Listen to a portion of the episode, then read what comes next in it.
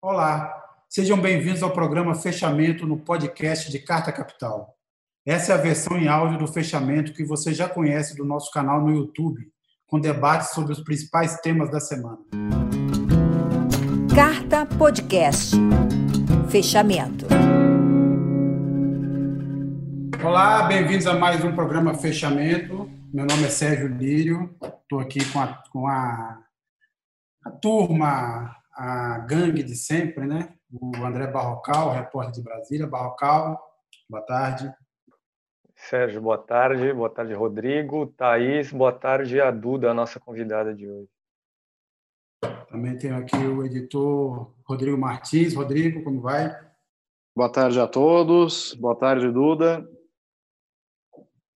E a Thaís Reis Oliveira. Thaís. E aí, tudo bem, Sérgio? Tudo bem, Rodrigo, André e a Duda que está aqui com a gente hoje e a todo mundo que está vendo a gente nessa quinta. É, a gente tem um cardápio aqui farto de, de assuntos, né? É, vamos falar aí do, do breve ministro Decotelli, vamos falar aí dos últimos números da, da, da Covid, vamos falar da briga do Augusto Aras com a Lava Jato e com os inimigos do é, do Bolsonaro, vamos falar é, dessa, da conversa que o Bolsonaro teve lá com seus eleitores robôs, né? que é essa grande propaganda que fez sucesso essa semana. Mas a gente começa hoje com um assunto que eu acho que foi o mais, o mais importante, o mais relevante da semana. E a gente tem uma convidada aqui, como o pessoal falou aí, é a, a Duda Knapp, que lembra bem que é o punk, o sobrenome é punk, ao contrário, né? É uma das líderes aí dos, do movimento ali uma das vezes lá no Rio de Janeiro, do movimento dos entregadores antifascistas, e eles fizeram ontem um belo, um belo protesto, né, muito relevante, muito importante é, neste momento do Brasil e na história de ter sido aí desse processo de destruição aí do mercado de trabalho. Então, antes de tudo, eu agradeço a Duda a presença aqui e, obviamente, a gente sabe, agradece em dor, porque a gente sabe o quão difícil é arrumar um tempo e esses 20 minutos que você nos, nos cederá hoje aqui, numa vida tão corrida tão difícil. Então, Duda, bem-vinda e muito obrigado por participar do programa. Ai, boa tarde, eu que agradeço pelo convite. Acompanho o trabalho do Carta Capital, um jornalismo que eu tenho bastante admiração. Então, muito importante estar estar falando aqui com vocês na, no dia seguinte de um dia tão relevante para a categoria de empregadores, né? Muito obrigada pelo convite. Ah, imagina, Duda. Antes da gente, vou aqui só lembrar os recados de sempre, vou passar aqui voando. Primeiro, comentários, é só colocar aí na área de comentários aí que chegarão aqui, a gente fala na medida do possível. Quem a curte e, e apoia o. Pode curtir o canal, a gente já, tá, já passou dos 250 mil é, no canal do YouTube essa semana. Essa, o nosso objetivo é modesto, é apenas chegar pelo menos a 10 milhões de, assinantes, de inscritos até o final do ano. Falta pouco, pode ajudar.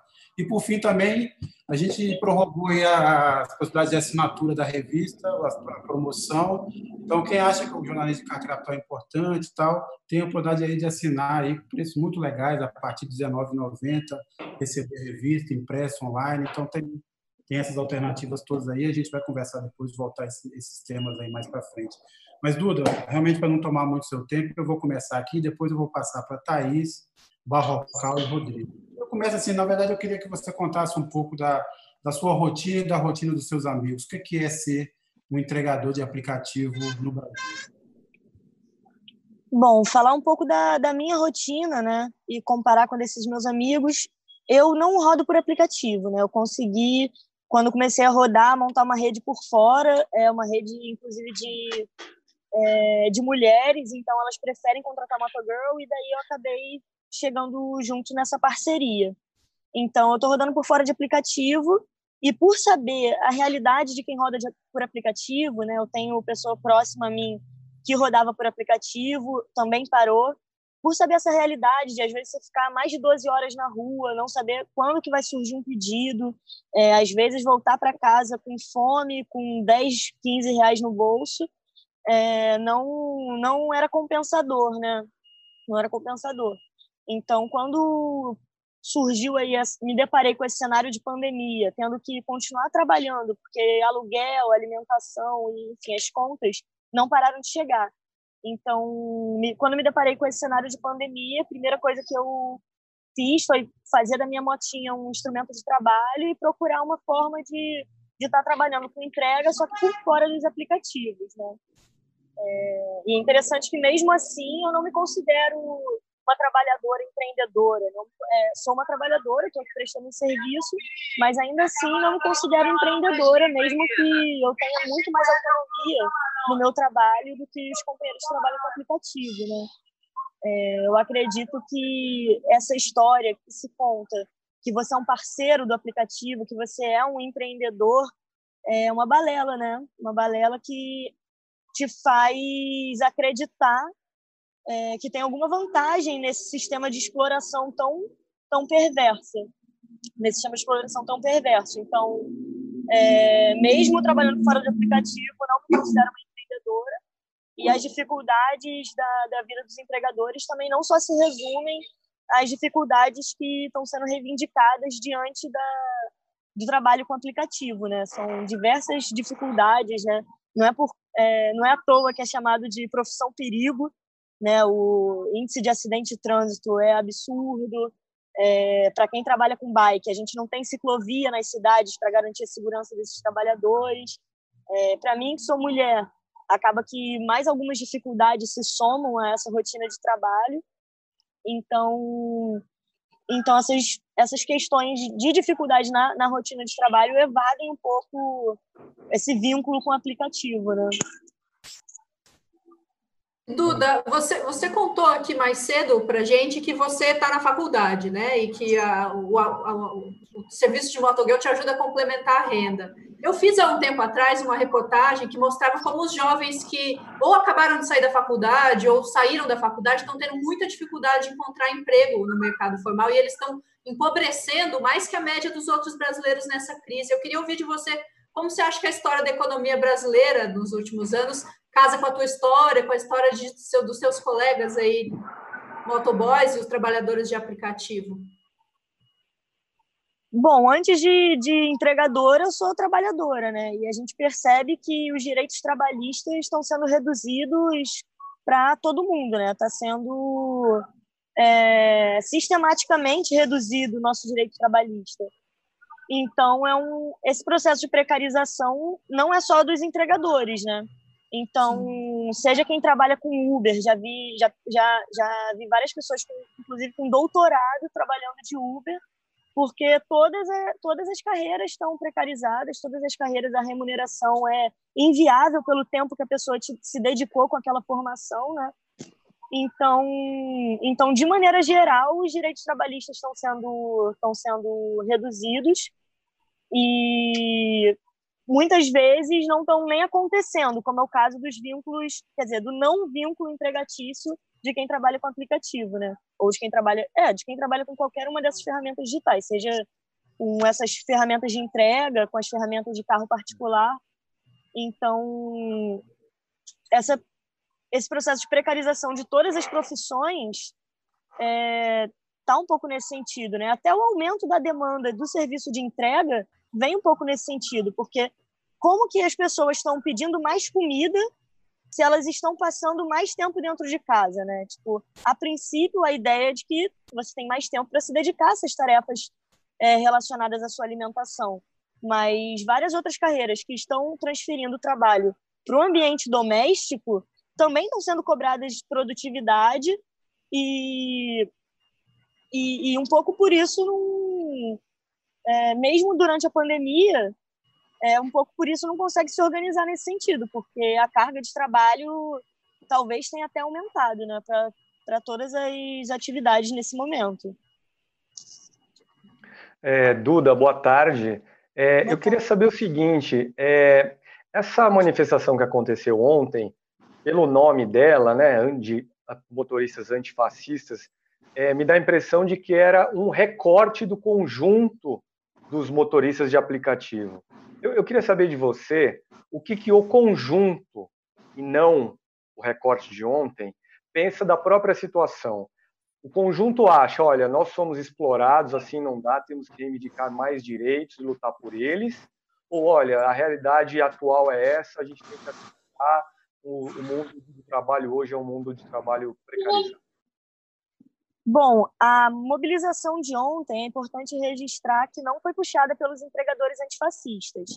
Nós estávamos lá também, pois somos entregadores, né?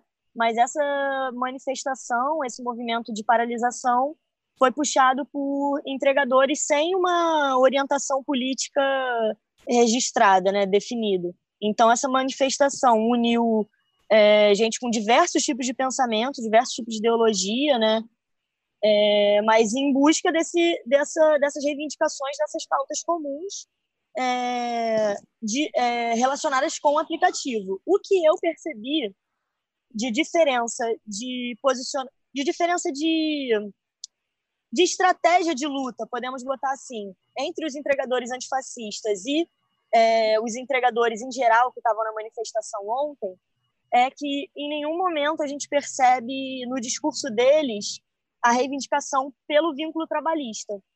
Isso não surge enquanto os entregadores antifascistas a gente acredita que tem que ter um vínculo trabalhista, até porque você tem que garantir é, seus direitos, todos eles, né? Você tem que ter férias, décimo terceiro, tem que ter enfim, garantido seu, seus direitos trabalhistas. No entanto, essa galera que estava mobilizando é, pela, pela paralisação, que é a galera geral, é quem torce para o Vasco e para o Flamengo, se é que vocês me entendem, é, estavam, estavam lá. E o que elas levantam é principalmente relacionado a aumentar a remuneração deles.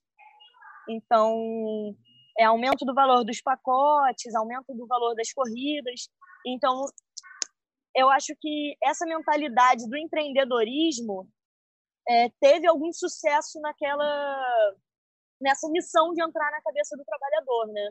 Porque você não querer ser respaldado por direito trabalhista e achar que ganhando um pouco mais você vai conseguir dar conta é, do que esses direitos trabalhistas te proporcionariam, eu acho que é um pouco de ingenuidade né? Um pouco talvez de de um discurso aí que foi efetiva uma, uma, uma ideia que foi efetivamente construída com essa ideologia do empreendedorismo que os aplicativos colocam, sabe?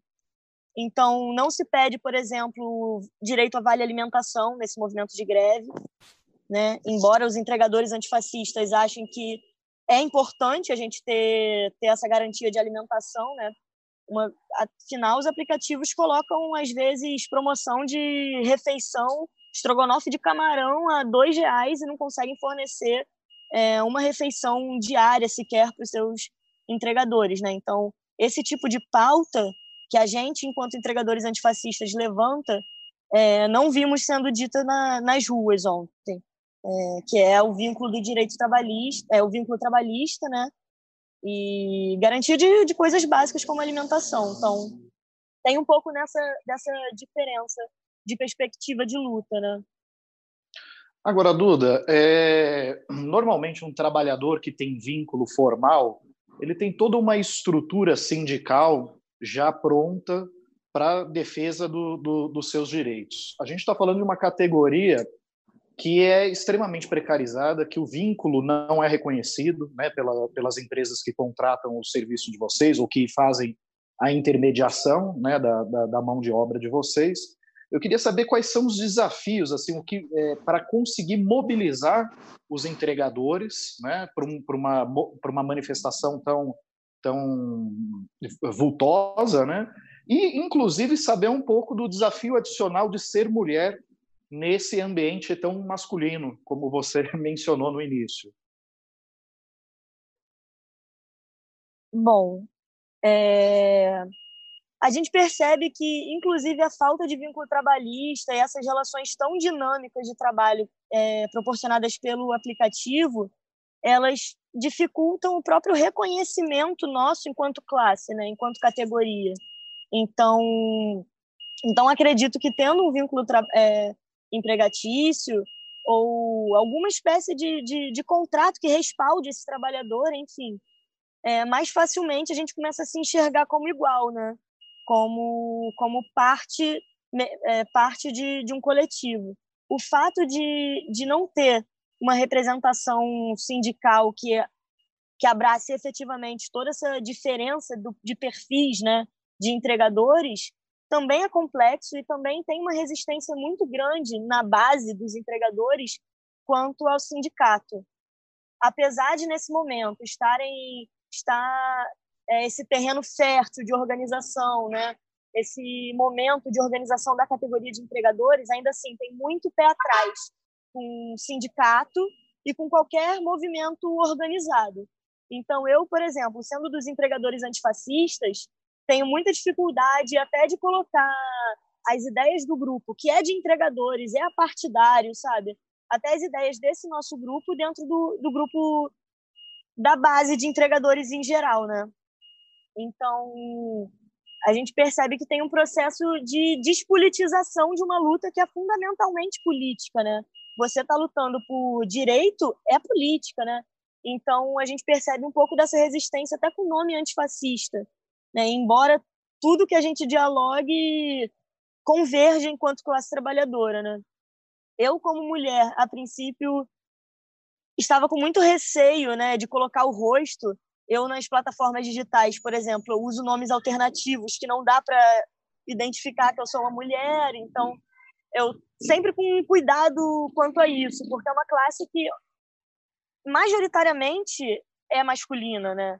Majoritariamente é composta por homens. Isso eu vi ontem na manifestação, eu fui a única mulher que estava lá como entregadora, sabe? A única no Rio de Janeiro.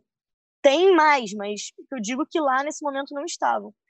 Só que, ao mesmo tempo que eu tinha esse receio, ontem foi muito positivo, porque todos os momentos que eu me posicionei nas discussões coletivas que surgiram, é, eu fui ouvida, as pessoas se calaram para poder prestar atenção, é, falaram sobre o que eu disse, então eu percebi que teve bastante respeito nesse sentido, né?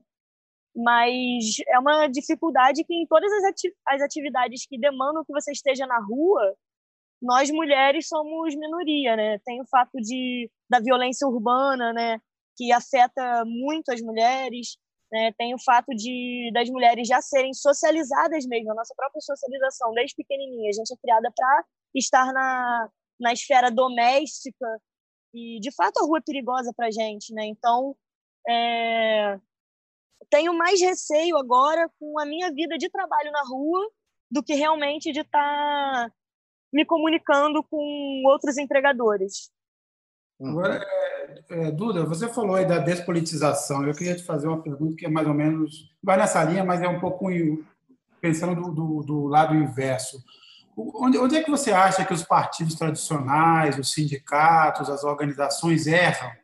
É, não conseguem entender em relação a esse novo tipo de trabalhador, essa juventude que está tão precarizada e tão abandonada? Onde é que é, eles erram nesse diálogo?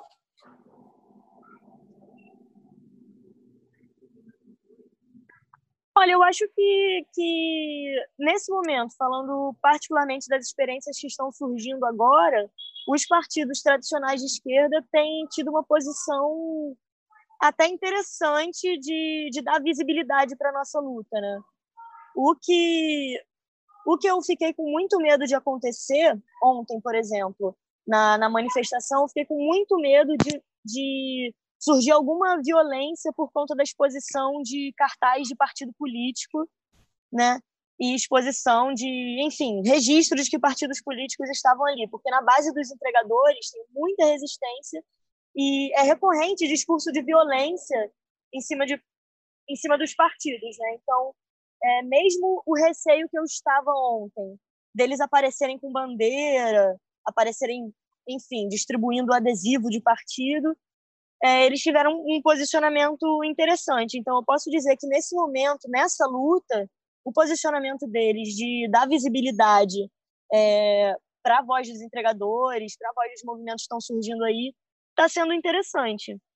Está sendo interessante. Então, é, percebo que tradicionalmente tem é, diversos, diversas experiências que são acusados de tentar cooptar a luta, de tentar trazer as lideranças para o lado deles e, enfim, tocar alguma propaganda partidária em cima do apoio a movimentos sociais, mas nesse momento eles estão atuando de maneira de maneira coerente a, a dar esse espaço para a gente se propagar a nossa voz e o que a gente está tá realmente dizendo.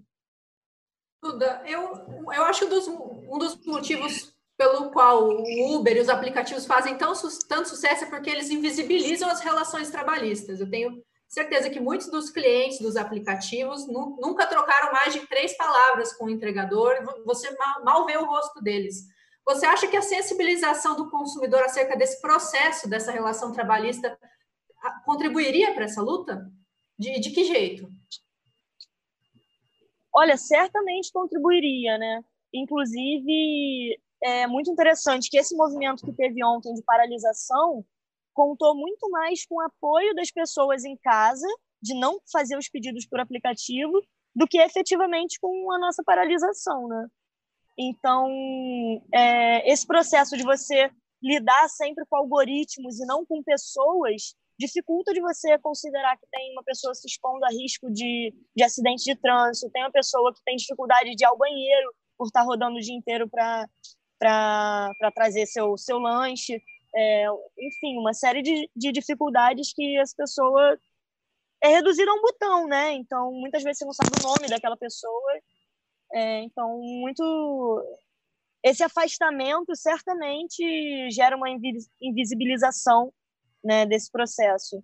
É, mesmo eu que trabalho por fora de aplicativo, é, ainda assim tem muita insensibilidade no trabalho, né?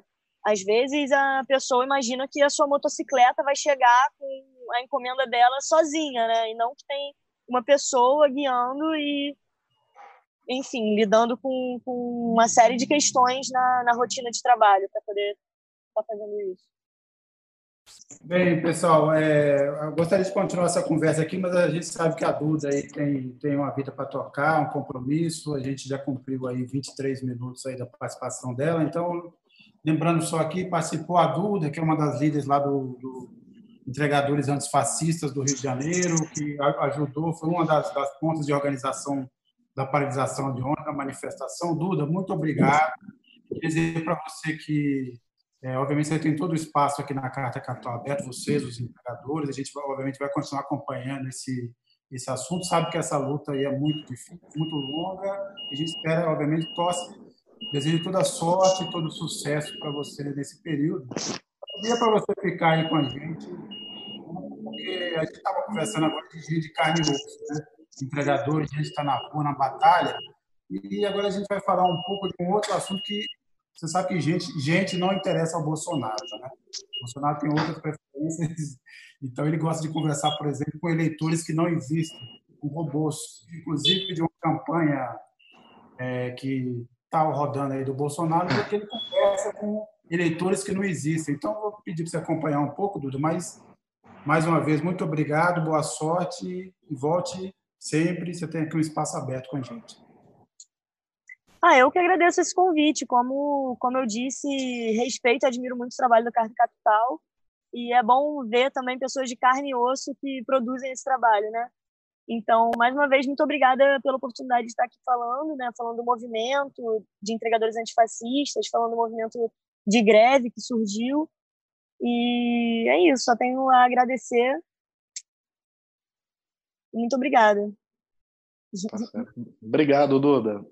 Obrigada. Valeu, Duda. seguirei agora nas entregas. boa sorte. boa sorte. Eu queria, obviamente, que cada um fizesse um comentário. Eu queria depois também já emendar na história do breve ministro Decotelli, que eu acho que tem, é, faz parte desse contexto. Eu faço já meu breve comentário, que é o seguinte: eu acho que o.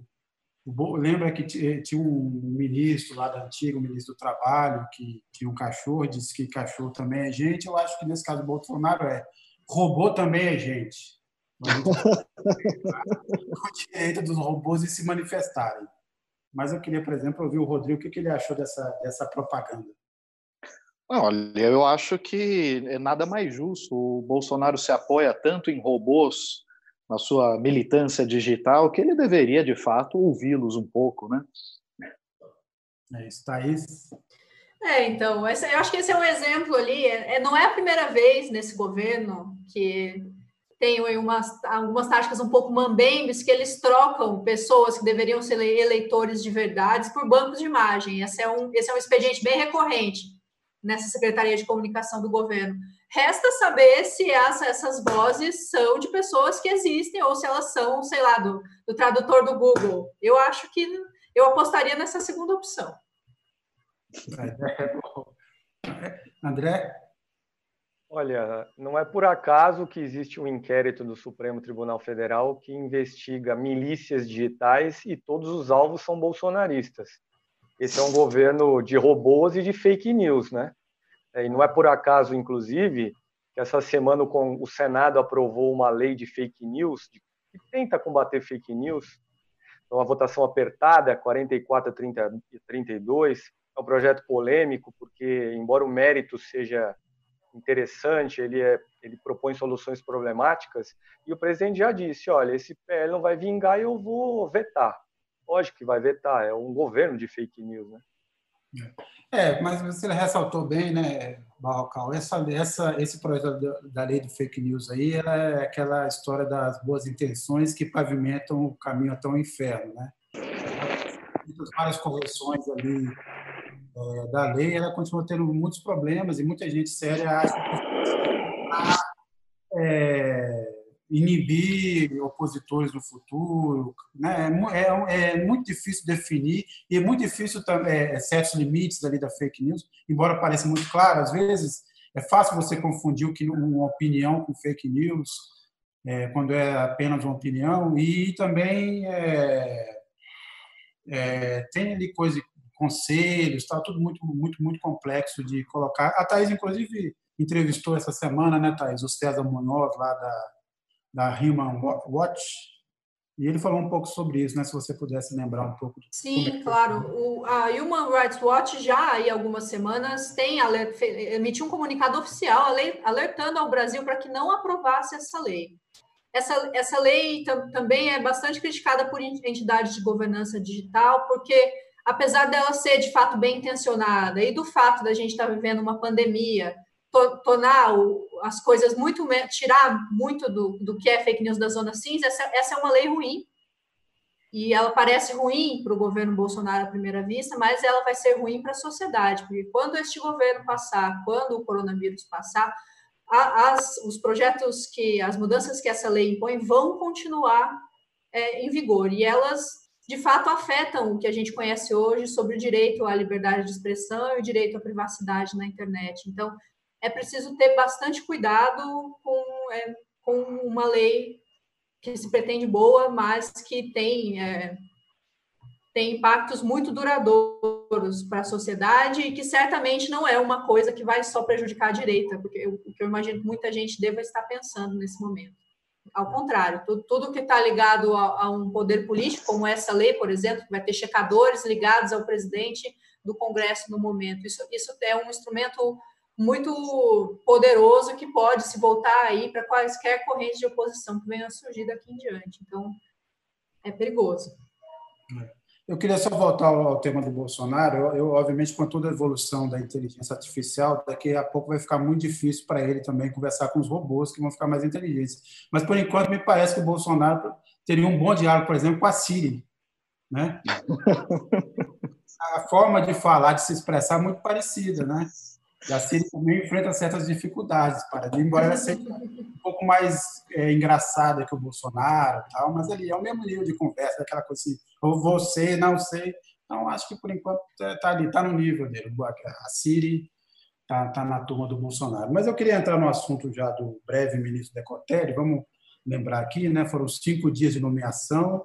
Na véspera dele tomar posse, é, a posse foi adiada, ele caiu e porque se foi descobrindo uma série de inconsistências no currículo, né? A gente até na semana passada ficou meio espantado aqui, a gente fez o programa no dia em que ele foi nomeado, né? E a gente foi olhar o currículo e tal, e até aparecia um currículo, olha, finalmente acharam um cara, talvez, mesmo que eventualmente reacionário ou conservador, talvez tenha ali uma ligação, já passou pelo FNDE, e tudo foi ruindo, né? As suspeitas de que o mestrado é, 73% dele tem sido é, copiado, que é uma clara fraude. Isso, inclusive, é, é, é, é crime. Se isso ficar comprovado, plágio é crime previsto no Código Penal, é, no Código Civil. É, o, depois descobriu que o doutorado não existia, que o, que o pós-doutorado muito menos. Ele foi professor do, dos programas de, de, de pós-graduação de MBA da, da, da, FGV, mas a FGV não considera esse grupo de professores como parte da FGV, que é um outro. Depois a gente pode entrar um pouco nessa discussão também do que, que viraram os MBAs. Os MBAs, na verdade, são uma espécie de caça-níqueis das escolas para poder aplicar em outras áreas, né? mas a, a, a pá de cal foi essa, essa afirmação da FGV, fora a suspeita de desvio lá numa, numa licitação do, do, do FNDE, né, do Fundo Nacional de, de, Educação, de 3 bilhões, uma compra super exagerada. O Rodrigo fez essa matéria essa semana, vai poder até detalhar isso um pouco mais. Mas, além de detalhar essa matéria, eu vou começar com o Rodrigo, depois quero que o Barrocal e a Thaís comentem. Surgiu nesse, nesse meio uma história toda, né, que é para muita gente, ou por parte do, do, do movimento negro, o Decotelli só, só caiu e só foi escrachado por ser negro. Há outros né, ministros que fraudaram seu currículo, um deles é o Salles, né, o Ricardo Salles, do Ministério do Meio Ambiente. Eu queria saber para vocês se vocês acham que há ou não algum fundo de racismo, independentemente de todas as, as a, a, de toda a, a, o, o, o, o né? a mistificação do, do Decotelli, se há aí algum traço racista na forma que ele foi tratado. Mas, Rodrigo, primeiro fala aí rapidamente da sua matéria e depois pode fazer essa análise também. Bom, o, o, Sérgio ele resumiu muito bem, né? Primeiro, a, a, o reitor da Universidade de Rosário, na Argentina, é, veio a público esclarecer que o Decotelli não tinha doutorado naquela instituição, ele cumpriu créditos do curso de doutorado, mas não fez a defesa da tese. Se não fez a defesa da tese, não recebeu a titulação de doutor. Se não era doutor, por óbvio, não poderia ser pós-doutor na Alemanha, mas foram atrás da Universidade Alemã, que também negou que ele tivesse qualquer titulação lá.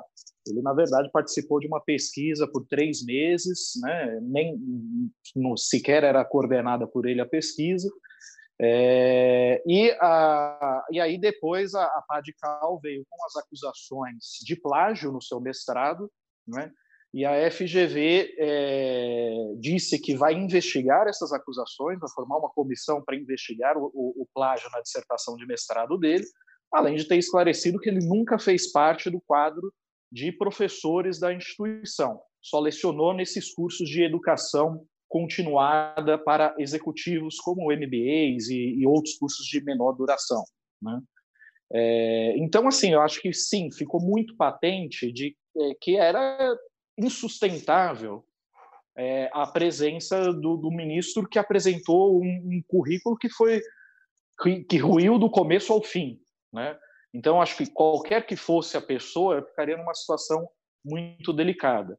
É, por outro lado, eu acredito que se o governo Bolsonaro tivesse numa situação é, um pouco mais confortável, não tivesse tanto na defensiva como está, era capaz dele sair em defesa do Decotelli e insistir para que ele assumisse o cargo. Agora, há um traço racista? Talvez tenha, né? porque tolerou-se, por exemplo, que a ministra Damares Alves tenha dito que era mestre em educação e direito. Aí, confrontada, ela disse que não, ela era mestre, sim, em direito e educação, mas um, um título que foi conferido por igrejas é, evangélicas, né, de estudo bíblico. Né? É, o Ricardo Salles, ministro do, do Meio Ambiente, assinou vários artigos, alguns deles na Folha de São Paulo, como é, mestre ou doutor em direito público pela Universidade de Harvard, e nunca foi aluno de lá. Né? O próprio Vélez, é, que foi o primeiro ministro, ficou três meses no cargo, ele incluiu no seu currículo vários livros que ele não escreveu ou omitiu que algumas das obras que ele apresentou ali tinham também outros autores. Então, assim, é um governo da, da mentira, né? E, curiosamente, o único negro né, é, que integrou o governo caiu em cinco dias. Então, houve uma tolerância por parte do governo com outros ministros que mentiram no seu currículo, mas não houve com ele, embora, de fato, ele tenha mentido, exagerado muito nas mentiras do currículo dele, e o governo esteja, de fato, numa situação mais na defensiva por conta de todas as acusações que está enfrentando. Thaís?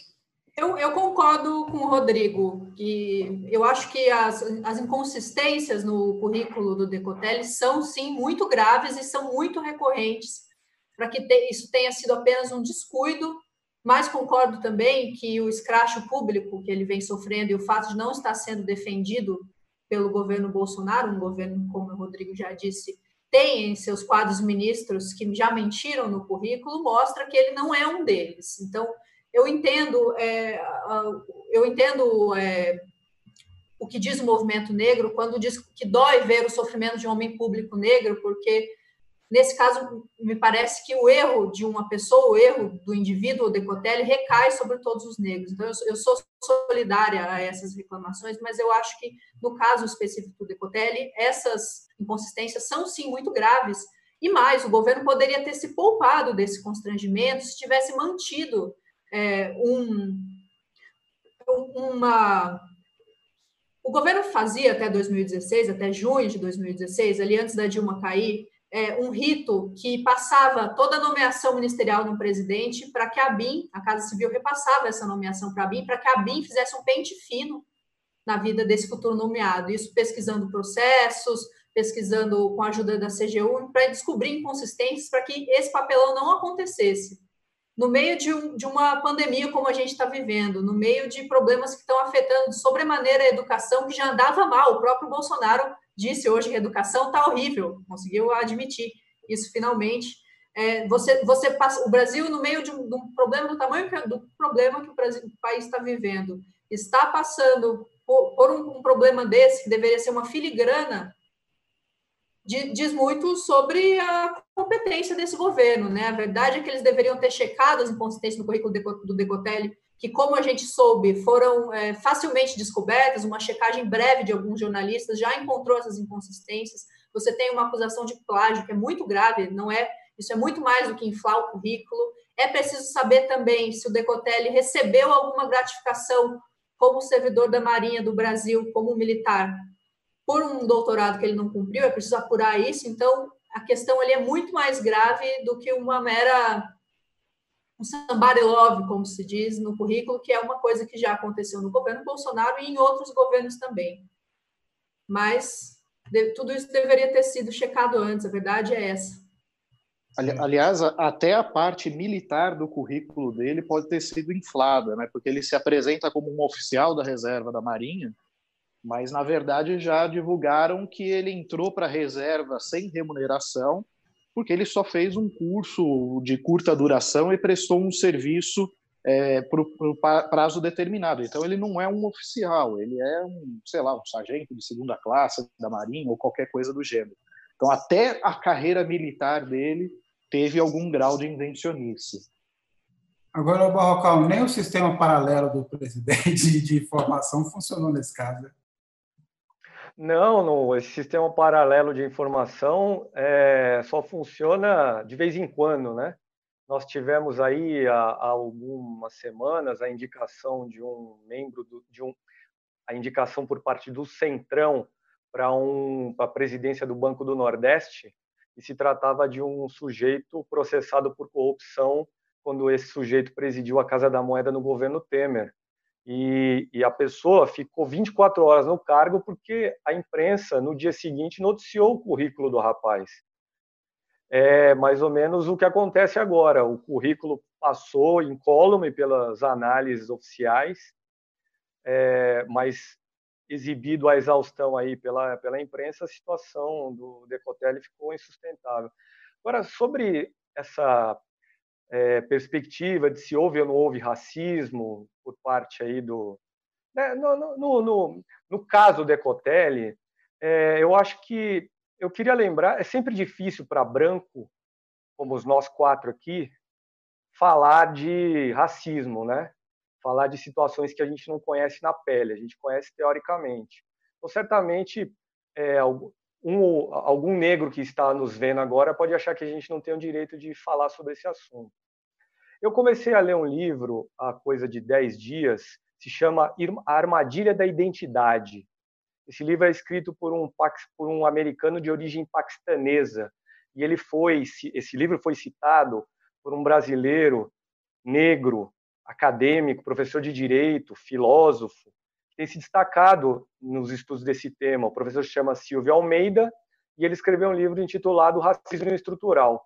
E o que esse livro, Armadilha da Identidade, propõe como solução para essa dificuldade de, de convergência entre movimentos negros baseados em políticas identitárias e movimentos sociais de esquerda, talvez baseado em classe social, é a seguinte: um movimento socialista, um movimento social precisa ser antirracista, assim como um movimento antirracista precisa ser anticapitalista também.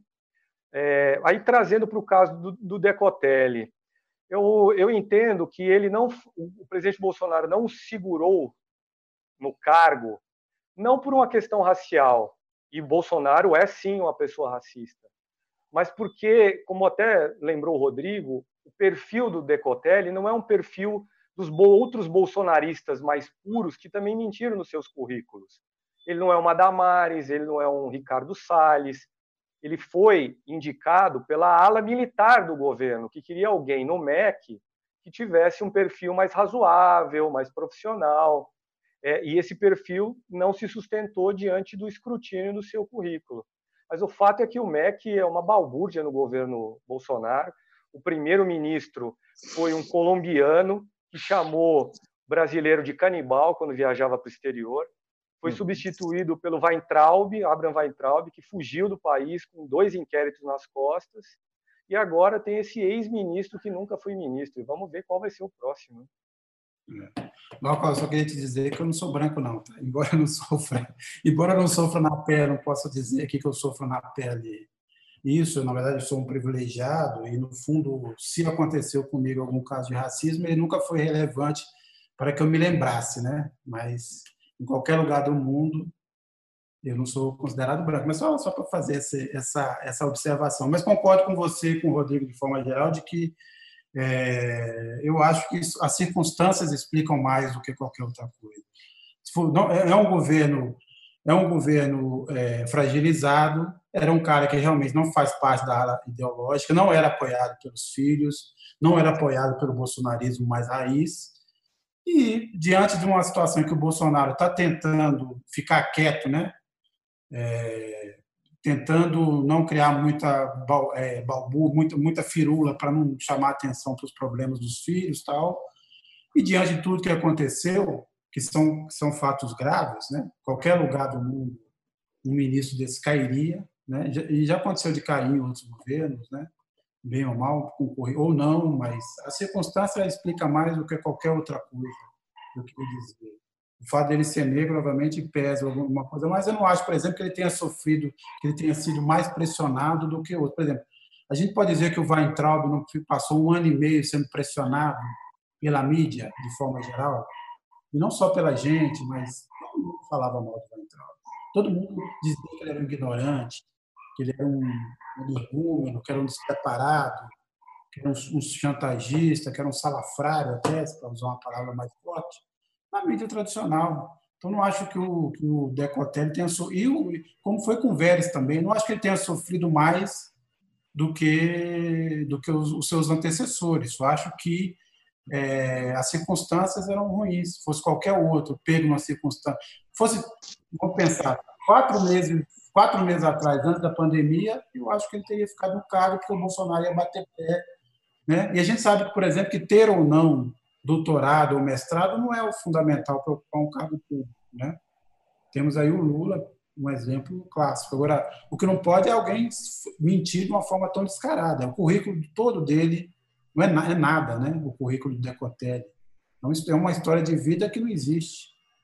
É, é, tudo isso que levantou. O cara não era da não era oficial da Marinha, não tinha o mestrado dele está sob suspeita, não tinha doutorado, não tinha pós-doutorado e deu aula na FGV. Aí tem esse caso da FGV, que obviamente chutou o cachorro morto. Mas o fato é que ele dava aula nos, nos programas de mestrados, tem de, de MBA.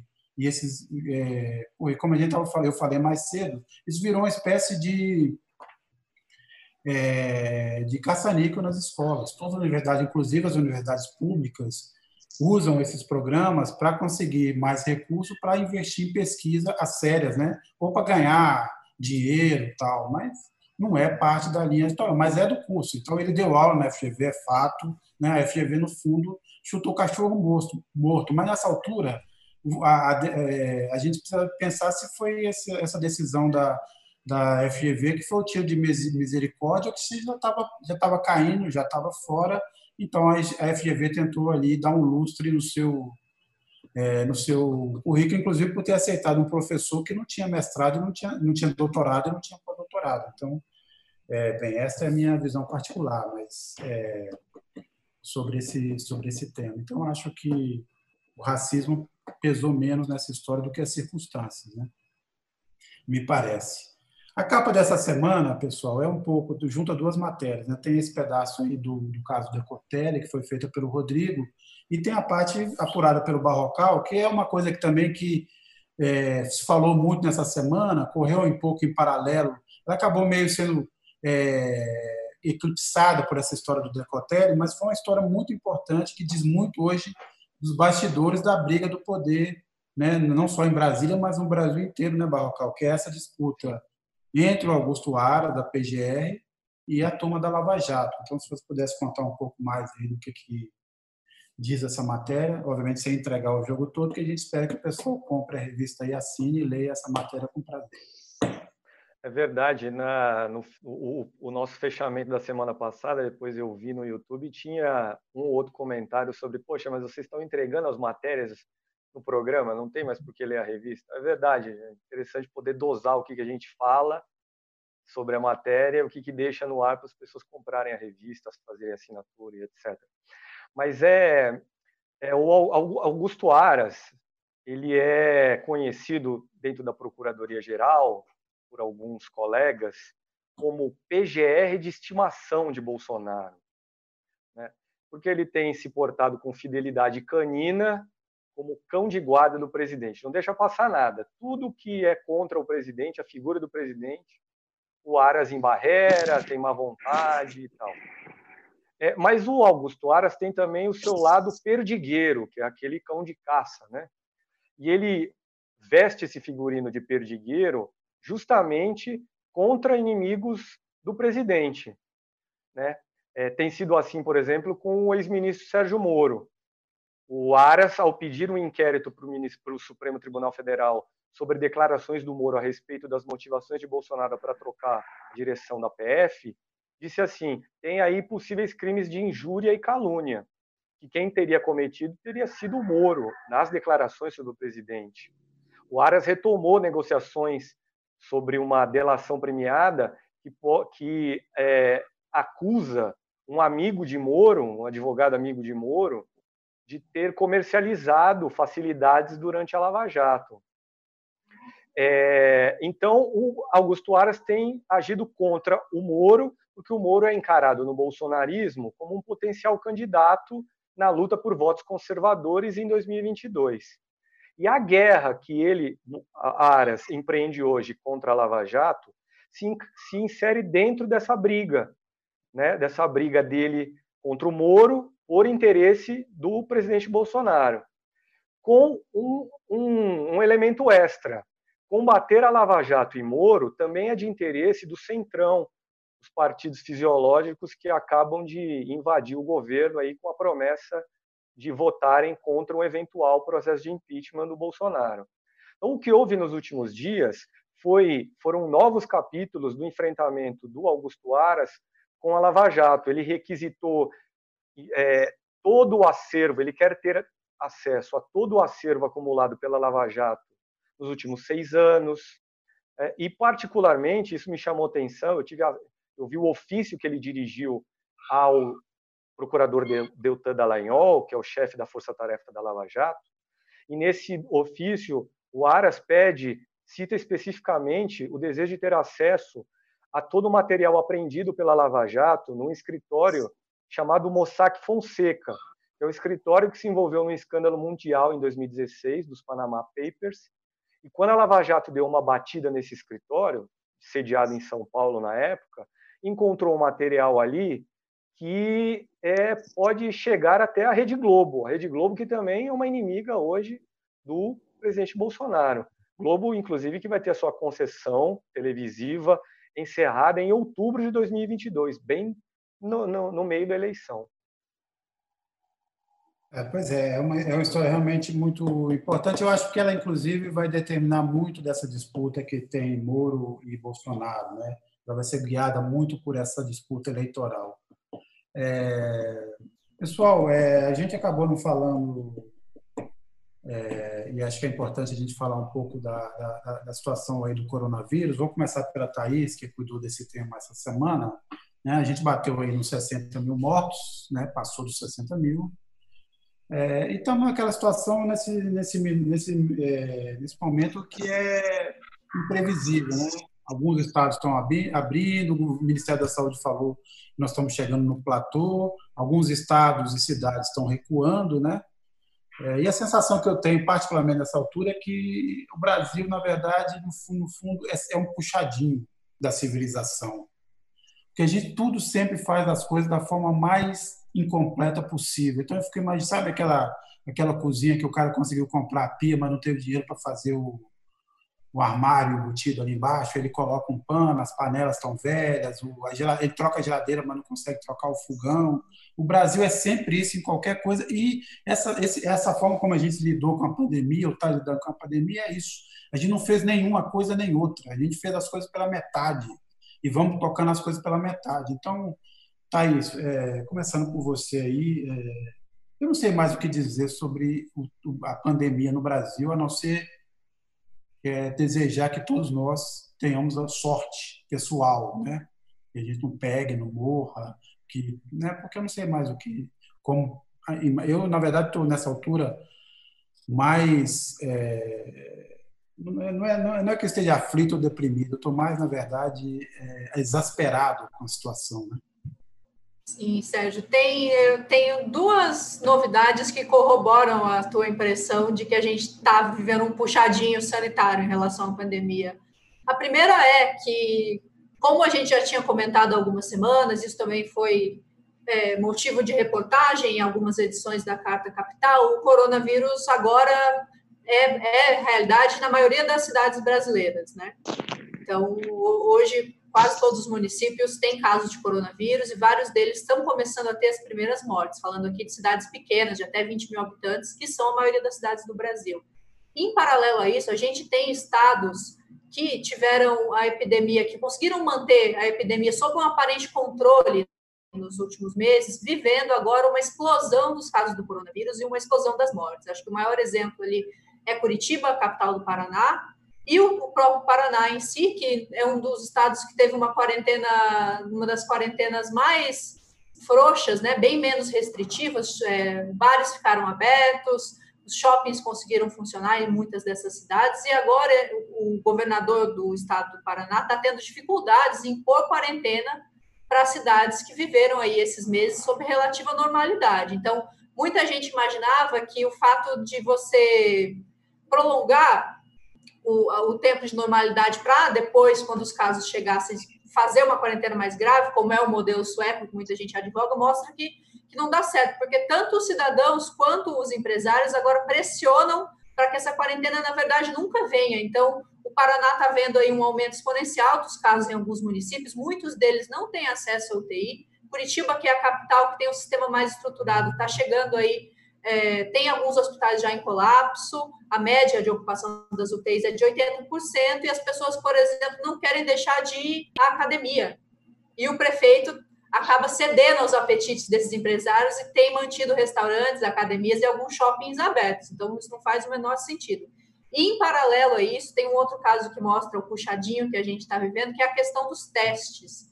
Depois de muitas semanas falando que o Brasil deveria começar a testar é, a população para que a gente pudesse, com segurança, voltar à atividade normal, o Ministério da Saúde e alguns governos estaduais compraram milhões de testes. Mas o que a gente está vendo agora é que muitos desses testes que foram adquiridos pelos governos e pelo Ministério da Saúde, na verdade, são testes de má qualidade. Então, a gente está tendo resultados de falso negativo. Esse, nessa manhã dessa quinta, o, o Ministério Público do Distrito Federal cumpriu é, uma operação contra o, governo estadual do Distrito Federal em relação a esses testes, porque alega que alguns testes comprados por esse governo são de má qualidade e dão resultados falsos negativos e, e que, além disso, estariam sendo motivo de superfaturamento. Em São Paulo, é, bom, antes de começar, eu preciso estabelecer uma diferença. A gente tem dois tipos de testes. Um é o teste RT-PCR, que é um teste um pouquinho mais caro, que a comunidade médica considera o teste mais eficaz. Você tem um segundo tipo de teste, que é um teste sorológico, que ele só verifica se você tem anticorpos para doença ou não.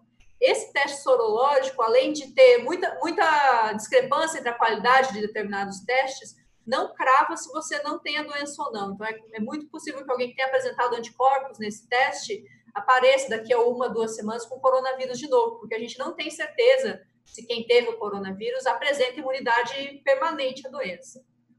Em São Paulo, por exemplo, o governo adquiriu 3 milhões desses testes em parceria com a Fundação Butantan.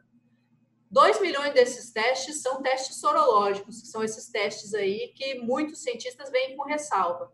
E o segundo problema em relação a isso é que, apesar de o governo estar conseguindo fazer os testes, o, o maquinário do governo não está processando esses testes na velocidade devida. Do, do, eu tenho um dado aqui, vou até pegar o que eu anotei para não, não me perder.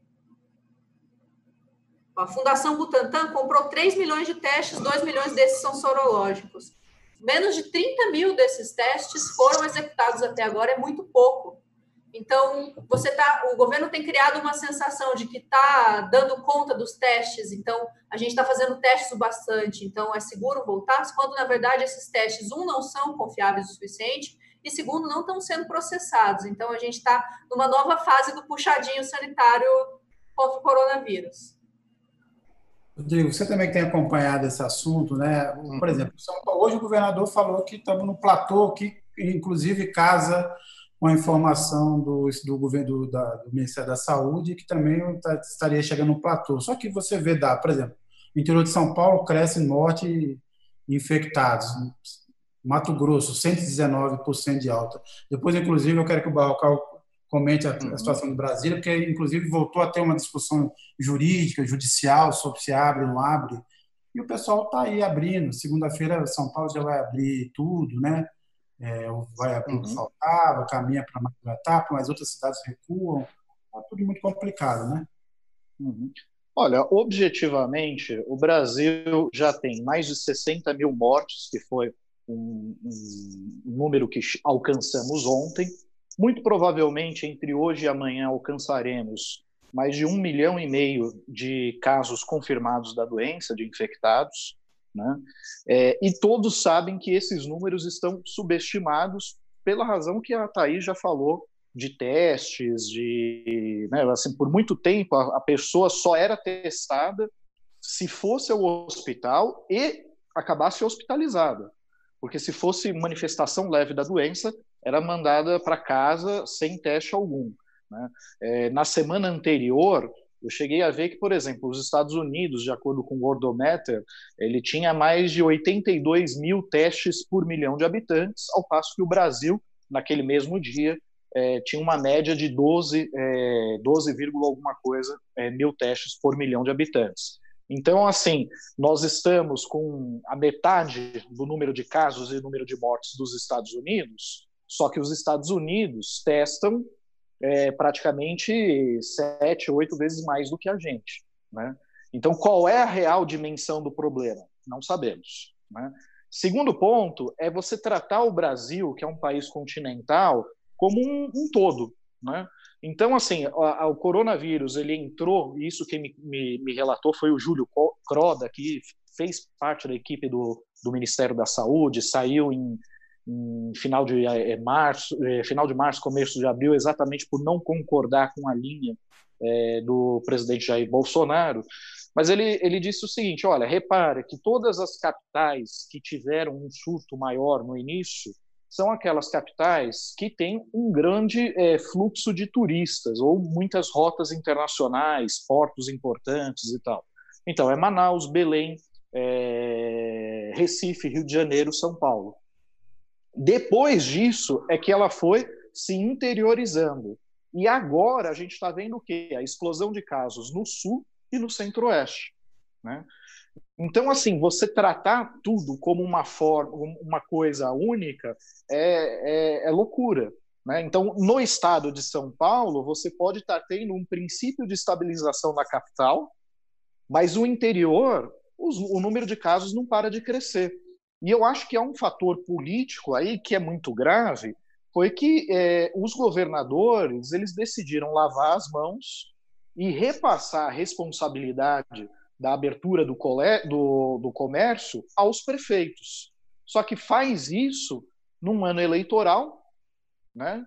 E sabendo que os prefeitos eles são muito mais suscetíveis à pressão dos empresários e dos comerciantes, porque dependem diretamente da arrecadação do comércio, das empresas, para, enfim, dar continuidade aí às obras da prefeitura e tal. Então, eu acho que esse fator político ele não pode ser desconsiderado, não. Então, é por isso que vemos cidades onde está explodindo o número de casos e os prefeitos, apesar disso, estão deixando o comércio funcionar normalmente. Né? É, e lembrando um dado que eu vi hoje de manhã, salvo engano, é, pelo menos 13 capitais estão com mais de 80% de ocupação dos leitos de UTI. Né?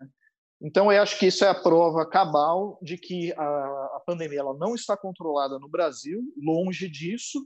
Se há estabilização, são em locais pontuais onde a pandemia começou há muito mais tempo, né? mas você tem agora um fenômeno de interiorização dessa pandemia no Sudeste e Sul e Centro-Oeste disparando. É. Só lembrando assim, que eu acho que quem resumiu bem um, um pouco assim, do espírito dos homens públicos, dos empresários, de uma parte da sociedade brasileira, foi o prefeito de Itabuna, né, que disse que vamos reabrir o, o comércio, morra quem morrer. Então é isso. Vai que morre. Não, não desejo isso. Mas imagina uma tragédia. Ele não pensa o seguinte: uma grande tragédia em Itabuna vai prejudicar o comércio, porque vai faltar gente para comprar, né? E tá bom, não leva isso em conta. Balcão, e aí em Brasília tá tendo, teve de novo uma disputa aí entre Justiça, Ministério Público e Governo do Estado em relação, eh, Governo do Distrito em relação à abertura, né? Sim, o governador daqui, Ibanês Rocha, do MDB, ele deu uma declaração na segunda-feira agora, para o Jornal Estado de São Paulo, que vai na mesma linha do que você relatou, Sérgio, a respeito do prefeito de Itabuna, cidade baiana. Disse o Ibanês, vou ler aqui, a Covid vai ser tratada como uma gripe, como isso deveria ter sido tratado desde o início. Segundo ele, a população aqui no Distrito Federal não tem perdeu a paciência, não aguenta mais o confinamento, é, e ele está decidido, falou na mesma entrevista, a ter tudo reaberto até agosto. Hoje foi anunciado pelo governo do Distrito Federal o último cronograma de reabertura de atividades não essenciais. Então, a partir do dia 7, salão, salões de beleza serão reabertos, a partir do dia 15, bares e restaurantes, e lá em 3 de agosto vão, ser, vão, vai, vão voltar as aulas que estão suspensas. E aí vamos, vamos retroceder um pouco no tempo. O Distrito Federal foi o primeiro estado do Brasil a adotar medidas enérgicas de distanciamento social. Foi pioneiro nisso. Foi pioneiro na primeira quinzena de março ainda. Mas desde o fim de maio para cá, o governador Ibanez Rocha está decidido aí a relaxar, relaxar, relaxar, e tem feito isso. Então, na sexta-feira da semana passada, dia 26 de junho, ele assinou um novo decreto de abertura parcial de mais algumas atividades. Liberou, por exemplo, é, é, a volta dos treinos de times de futebol, reabertura de clubes, desde que não as piscinas e as churrasqueiras. E naquele mesmo dia, por coincidência, ele assina um decreto que, que define a situação do Distrito Federal como de emergência. Né? Parece uma contradição, poxa, ele abre, relaxa de um lado na questão sanitária e decreta emergência do outro. Mas essa emergência é uma mera operação fiscal, ela não tem fins sanitários, ela tem fins financeiros. Com isso, o Distrito Federal vai poder receber um dinheiro do governo federal que não recebia até então. Mas o curioso é que um dia depois, no sábado 27 de, de, de junho, circulou um áudio de WhatsApp de um médico cirurgião do Hospital de Base de Brasília, que é o, hospital, é o maior hospital público daqui. E esse médico, de nome Lucas Seixas, ele faz um relato dramático. Olha, nós não temos mais leito, nós 100% leitos de UTI, 100% dos nossos respiradores já estão ocupados. Eu inclusive sugeri ao governador a adoção de um lockdown entre 30 de junho e 14 de julho. E o governo federal não quer nem saber, diz que os números, os números de ocupação de leitos são diferentes daqueles mencionados pelo médico. Né? Existe hoje uma disputa judicial em torno da divulgação desses números. Afinal, que números são corretos? O Ministério Público questiona. Os últimos dados divulgados pelo governo do Distrito Federal apontam uma ocupação de 65% dos leitos de UTI na rede pública e de 90% na rede privada. Mas essas estatísticas, como eu disse, são objeto hoje de uma disputa judicial. Lembrando também que continua a pressão da Polícia Federal e que o Distrito Federal também entrou na mira aí das, das investigações de superfaturamento em compra de material, né? Verdade. E, e algo que eu mencionei numa, numa reportagem que eu escrevi para o site é, é a seguinte: quando começa a pandemia, logo no início da pandemia, o governador Ibanez Rocha ele substitui o seu secretário de saúde. E ele coloca no lugar um sujeito de formação em assistência social que tinha sido, é, tinha sido secretário de assistência social da prefeitura de Maceió, numa gestão ligada ao senador Renan Calheiros, que também é do MDB, como Ibanez Rocha. E esse ex-secretário de, de, é, de Maceió e atual secretário de saúde do Distrito Federal é processado por improbidade administrativa justamente na sua passagem pela prefeitura de Maceió por ter assinado contratos liberando recursos para organizações sociais sem a realização de licitação. E o que acontece hoje no Brasil, com uma declaração de, com um estado de calamidade pública em virtude da Covid-19, é que os governadores estão liberados para fecharem contratos sem realização de licitações. Quer dizer, então alguém com currículo, um prontuário de contratos sem licitação foi colocado pelo governador na área de saúde justamente na hora de fazer contratos sem licitação. Que beleza, né? Não, demais, demais. É, é o Brasil. Agora, quando eu estava falando da história do, do, também, quando eu me referi também ao puxadinho civilizatório, é, é, esse conjunto das coisas que a gente aguenta ao longo da, da, das décadas, né? dos séculos e até dos milênios, não do milênio ainda não, né? porque nós não chegamos lá ainda, mas de meio milênio, meio milênio pelo, é, pelo menos, é que é o seguinte, no mundo todo, os lugares que estão reabrindo também estão passando, enfrentando dificuldade, volta e meia tem algum recuo aqui e ali, mas tudo foi feito o seguinte, primeiro fizeram um, um, isolamento social firme. Depois tinha, tinha dados, tinha informação, colheram informação, fizeram um planejamento, foram fazendo isso. O Brasil macaqueia sem condições, quer dizer, a reabertura começou quando a gente estava né, no, no, ponto mais íngreme na, da curva de contaminação, ela continua acontecendo sem nenhuma estatística, sem nenhum dado. Então, tudo se tornou inconfiável, porque um, um, tempo atrás a gente achava que os governadores também estavam, pelo menos, estavam lidando com isso com algum grau de responsabilidade. Mas não é o que está acontecendo. Né? Tudo agora é, ficou questionável. Dá para acreditar nos dados oficiais de qualquer lugar, das prefeituras, das cidades? Né? São muitos os relatos de subnotificação, né? muita, como é, a doença hoje atinge cidades menores e muita pobreza, não se sabe exatamente em que pé que está, como está. Né? Esse caso, por exemplo, do, do, do Centro-Oeste, é claro que é, um, que é um espaço onde viceja um pensamento muito parecido com o do Bolsonaro, entre os governadores e prefeitos. Né? Então, não precisava fazer, fechar tal, e os relatos ali do Mato Grosso, do Mato Grosso do Sul, são cada vez mais preocupantes. Nem se fala o que está acontecendo com os índios, né? que tem um grau de, de, de, mortalidade maior em relação ao Covid, como tem, em geral, as, as doenças transmitidas por, por brancos. do que do que os demais. Então, o índice de mortalidade entre os indígenas está muito maior do que entre o resto da população. Tudo isso vai acontecendo e as coisas vão tocando assim, a gente vai passando. E são as coisas ficam mal curadas, mal resolvidas, mal cicatrizadas, e a gente vai tocando a vida assim, que é o nosso drama. Alguma hora eu não sei se a gente vai conseguir resolver isso, mas esse, esse cenário da pandemia, do jeito que está, acontece aqui e, em certa medida, acontece nos Estados Unidos.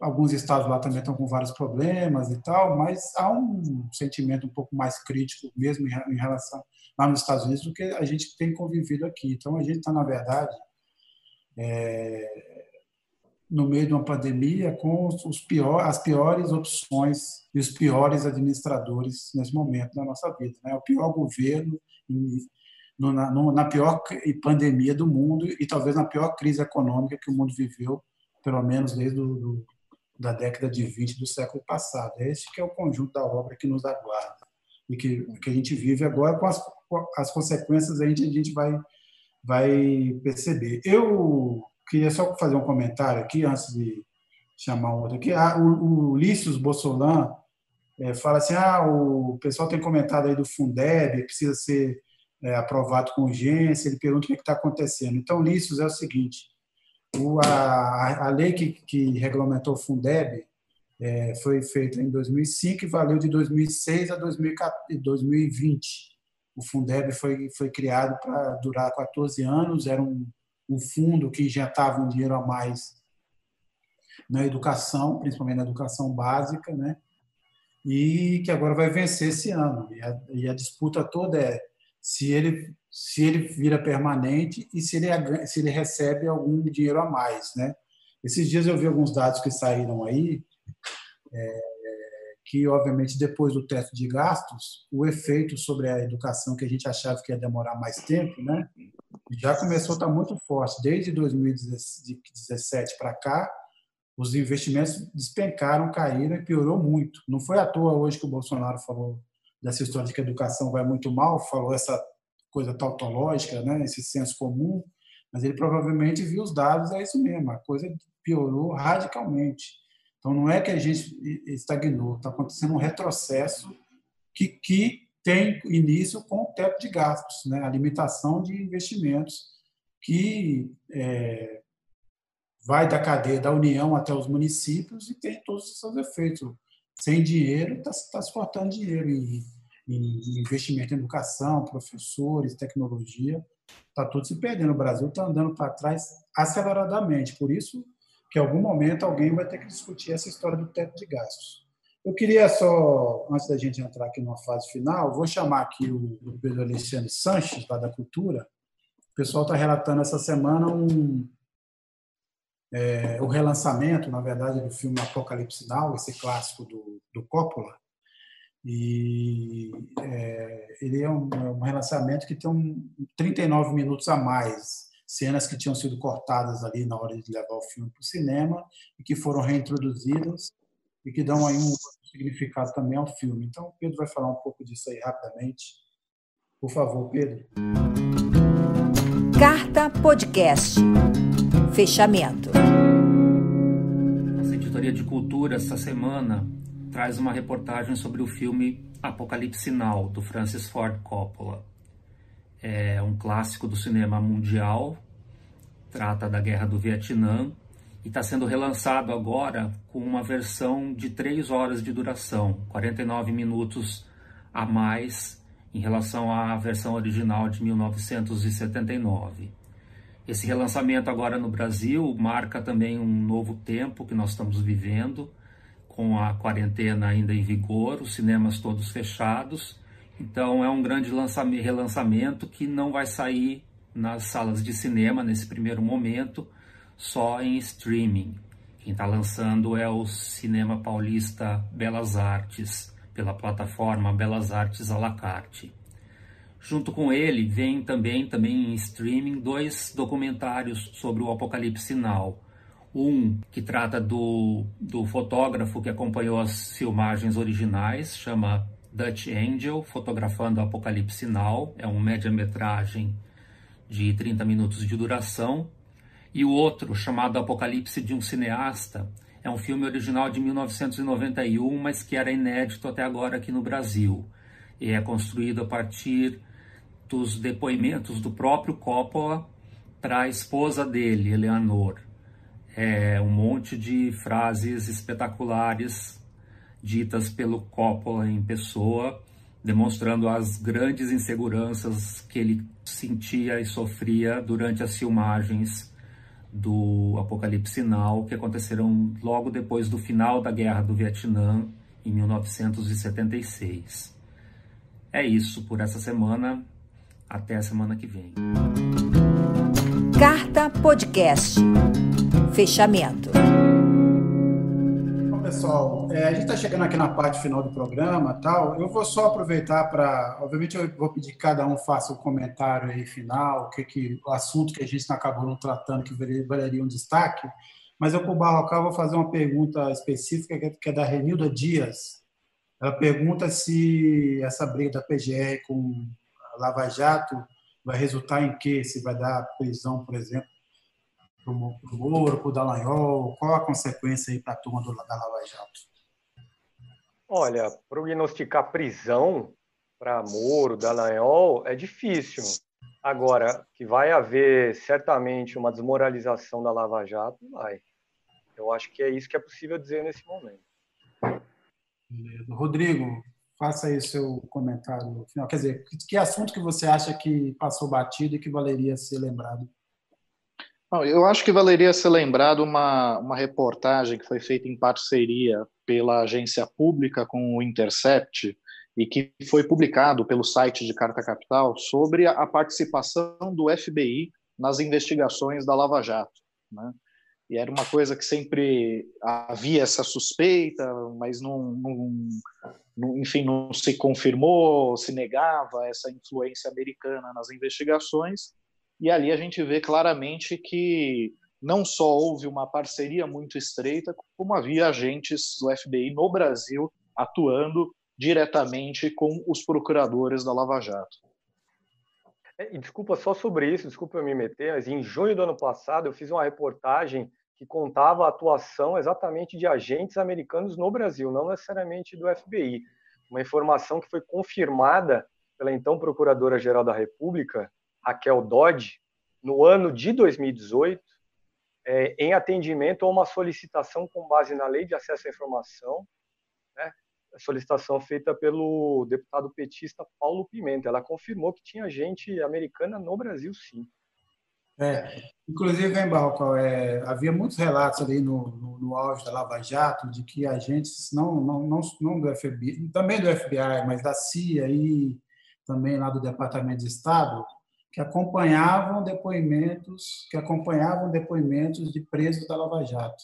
Ficavam lá naquela sala contígua acompanhando ali os primeiros presos ali, os primeiros delatores. E muito isso está ligado a tanto as operações da, Lava, da Petrobras quanto da, da Odebrecht. Né? Lembrando que isso tudo um dia vier à tona com muita clareza, é, isso é um caso de conspiração. Né? Nos Estados Unidos, por exemplo, daria prisão para os procuradores. Se algum procurador lá se metesse a fazer parceria com, com por exemplo, o, o serviço de inteligência russo, isso dá cadeia. Não, lembrando que a Petrobras pagou uma indenização de 10 bilhões para investidores americanos em decorrência das investigações da Lava Jato. Ah, é, tão, é, tão, ridículo porque os, eram 200 investidores é, beneficiados. Ah, o cálculo da, que a Lava Jato faz é que os desvios na Petrobras ao todo foram 6 bilhões de reais. Esse é o cálculo da, é, que, a Petro, que a, Aí a Petrobras faz um acordo para pagar 10 bilhões para 200 investidores dos Estados Unidos que, quando compraram a ação da Petrobras, a ação da Petrobras, entre o momento em que ela foi, virou a DR, é, a DR né, foi lançada na Bolsa de Nova York, no governo Fernando Henrique, e a descoberta do pré-sal, ela só aumentou de preço 100 vezes. É só isso que aconteceu. Todos os investidores não tinham por que reclamar. Eles não perderam dinheiro com a Petrobras, ao contrário. Mesmo no pior momento da Petrobras, da queda das, das ações, eles assim, ainda assim tinham embolsado uma fortuna. E, aí, na, gestão Pedro Parente, foi feito esse acordo, 10 bilhões que hoje, que hoje equivale a 50 bilhões de reais, portanto, em relação aos 6 bilhões do prejuízo total da Petrobras.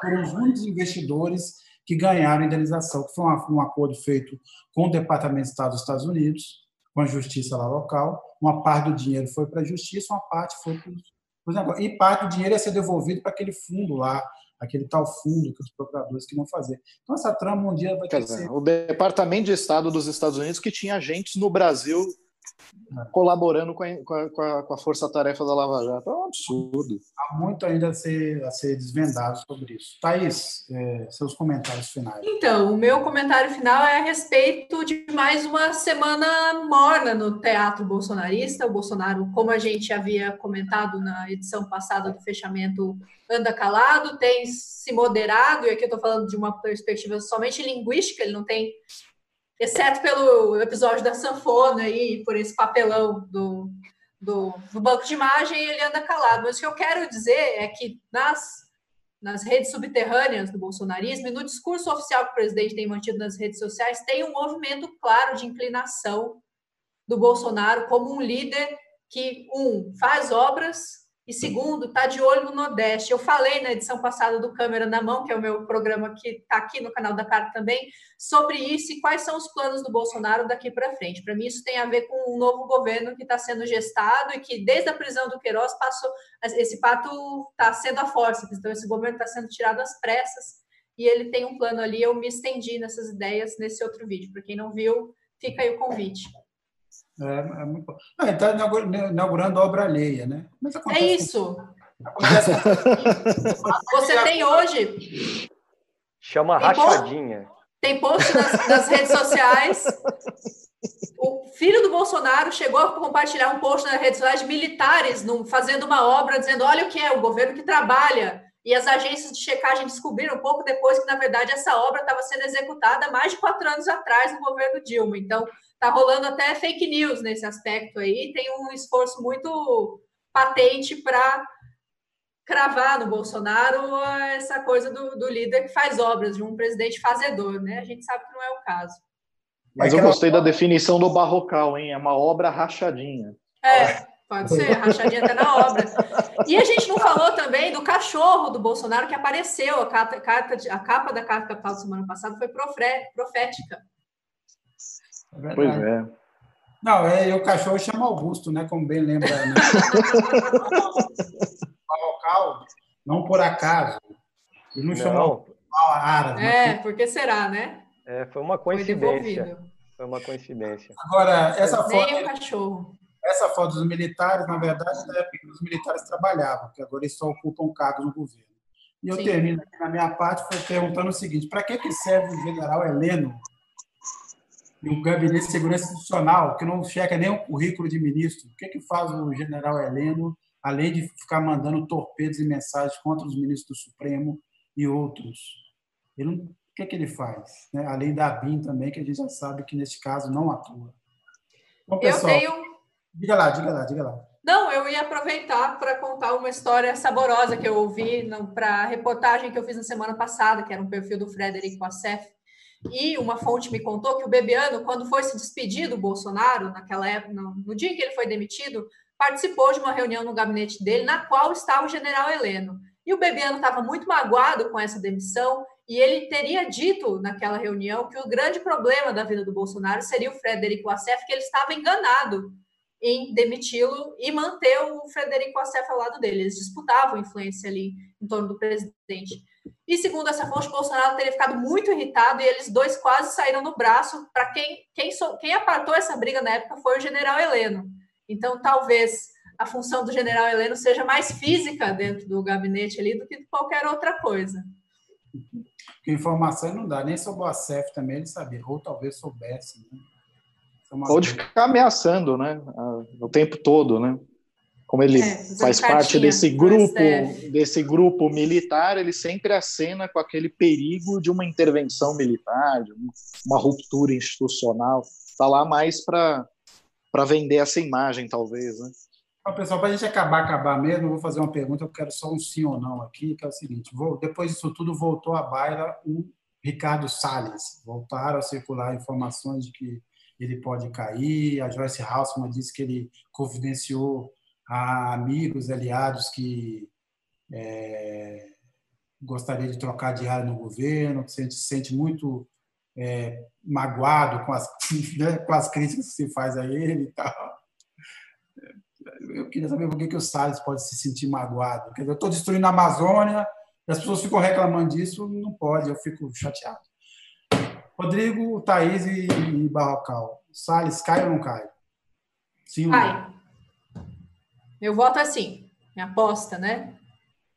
Meu, meu voto é sim, mas eu desejo que ele seja reaproveitado no Ministério da Agricultura. Afinal de contas, ele foi um excelente ministro do agronegócio.